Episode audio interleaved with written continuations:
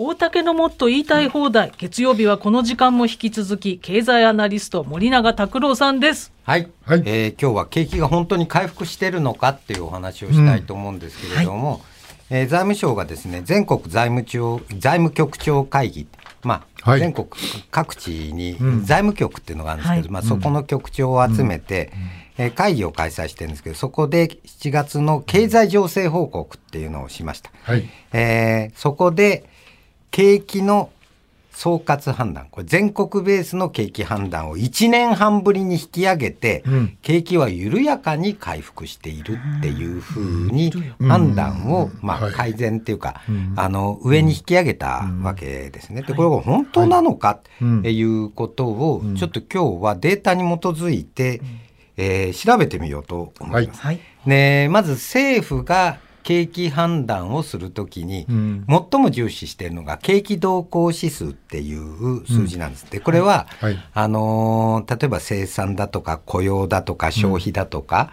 あー大口電力使用量とかそういった景気に敏感に反応する30個指標があるんですけど、はい。これをこう合成して、全体としてはどっち向いてますかっていうのを先行指標、一致指標、そして遅行指標っていうふうに3種類に分けて、えー発表しているんですけれども、まあ一番景気と同時に動く一致指数10指標で見ると、えーこれ2月が114.2だったんですけど、2、3、4、5とずっと114台だったんですよ。はい。で6月は115.2とやや改善しました、はい。ほんの少しだけ、ただ一方景気の先行きを示す先行指数っていうのは、5月の109.1が6月には108.9に下がってるんです。はい。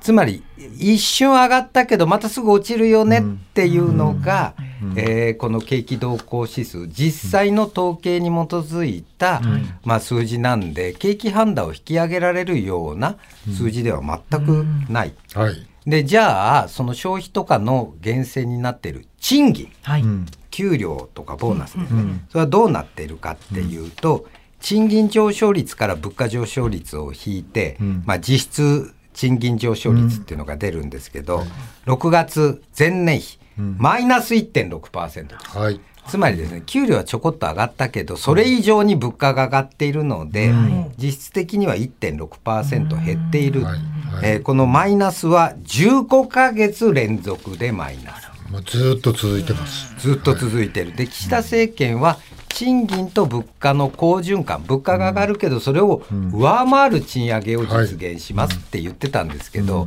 どうやらその目論みははい失敗に終わったは形になっている。い。いつまで経っても上回ってないじゃないか。はい。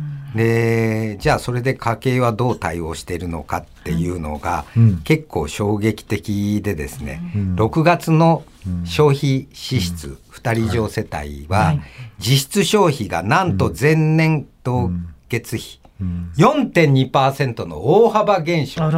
つまりですね、えー実質的な所得が増えないから、なんとか家計を思いっきり絞って、で、やりくりをしているっていうのが、これ現実の数字なわけです。はいやっぱりその相当この物価高っていうのがはい家計を痛めつけている。だってかで家計が消費を絞ったらその景気が良くなるはずがないわけです。はい。でさらにですね問題なのは今後じゃあ物価上昇率が落ち着いていく私は落ち着いていくんじゃないかなと思ってたんですけど、そうはどうもなりそうもない。で例えばガソリンです、はい。えーガソリンなんと現在5月から12週連続で値上がりを続けてい。て、ついに15年ぶりにレギュラーガソリンが180円を超えました。はい。もうは昔の廃屋の値段をとうに超えてるって感じですね。はい、あのこれ普通のガソリンスタンドの平均なんですけど、はいもう高速道路のガソリンスタンドってちょっと割高なんですよ。え190円台に突入しているところもすでに出てきています。でなんでこんなガソリンが高くなってるかっていうと、政府が物価高対策として石油元売りに補助金上げて、まあガソリン下げてねって頼んでたんですけれども、それをどんどん絞ってっている。で、なんと来月末ではい。打ち切り。はい。そうすると、10月にはガソリンが200円台になるんじゃないかって言われています。この番組ではその元の1リッターいくら税金がかかるかっていうのをちょっと調べて、はい。その税引きになる前の話でガソリンの中には1リッター53円の税金が含まれてるって話をしたんですけど、でそれと消費税取ったら二重課税じゃないかって話をしたんだけどあもうもうおっしゃる通りです。で、そこにまあ臨時の増税もしているので、それ撤廃しろって野党は言ってるんですけど、それ撤廃しないわけですよ。で結局、このガソリン高放置っていうのが今のところ政府の方針なんです。そしてもっと怖いのが電気代です。今エアコンガンガン使ってます。8月までは1キロワットアワーあたり7円はい。の補助金が出ています。はい、はい。えーところが、これが来月使用分、9月使用分から3.5円に半減します。はいなんでやめちゃうの？電気も。あの、なんていうの？そうそう、やめちゃうんですよ。10月からなんで。やめちゃうの？いや、だから、あのね、国民の暮らしのことなんか考えちゃいないっていうことになっちゃいますね。で私はどう考えてもおかしいと思うのは、もう税収は3年連続過去最高、はい。はいえー昨年度71兆円になりました。でこれ財政収支基礎的財政収支も2020年度3年前は80兆円の赤字だったのが、今年度予算10兆円の赤字まで大思いっきり絞りました。ほでこのまんまいくと去年と同じ不要額が出ると財政黒字になるんです。う、はいで借金は、えー資産をカウントして通貨発行益をカカウントするとゼロなんですよ今。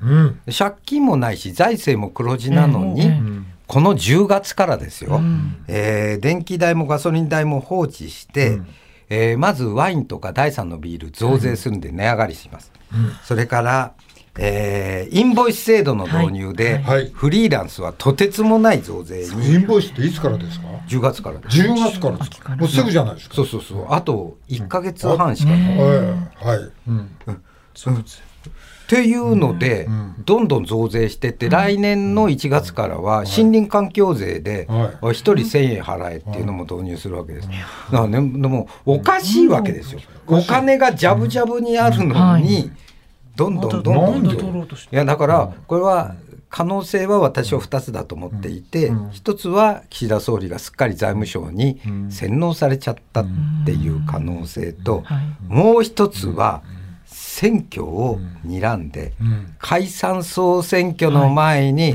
皆さん政府は大減税しますよって言って、支持率持ち上げようとそのために今上げとけやみたいな今のうちこう国民を追い詰めるだけ追い詰めて苦しいところでいやー僕がね減税してあげたんですよっていうシナリオを描いてるのかなっていう気もじゃあそれじゃないそれでないとマイナンバー関係で支持率が今20%台になっちゃって、はい。まあ、今はちょっと解散選挙もできないっていう状態になっちゃってると、そういう案が考えられる、うん。今。まあどっちに出るのかなっていうのはよくわからないですけど、でもあの多分ね、はい。えー庶民と全然違う暮らしをしているから、こういうことだってもう内訴では触れないはい。ですよ、ねえ。もう何にもないんだから。だから国民はそうなってんですけれども、まあ官邸の皆様、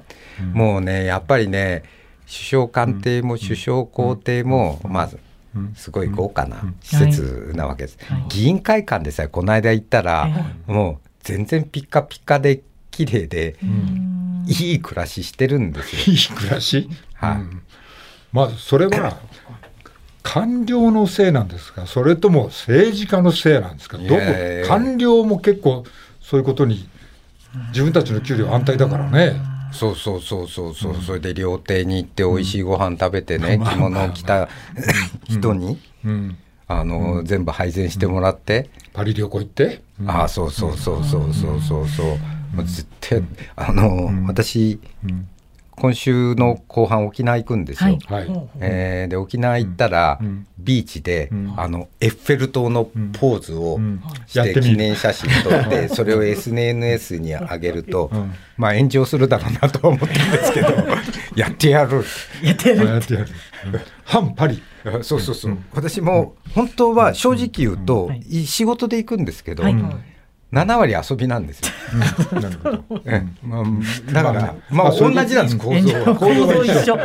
構造一緒。うんだから、でもエッフェル塔ポー、でもあの最高クラスの飛行機には乗らないでしょ？ああもうもちろんエコノミークラス。エコノミーで行くわけでしょ、はい。そこが違うところです。そうですね。お時間来てしまいました。以上、大竹のもっと言いたい放題でした。明日火曜日は武田砂鉄さんがいらっしゃいます。森永先生には2時の時報までお付き合いいただきます。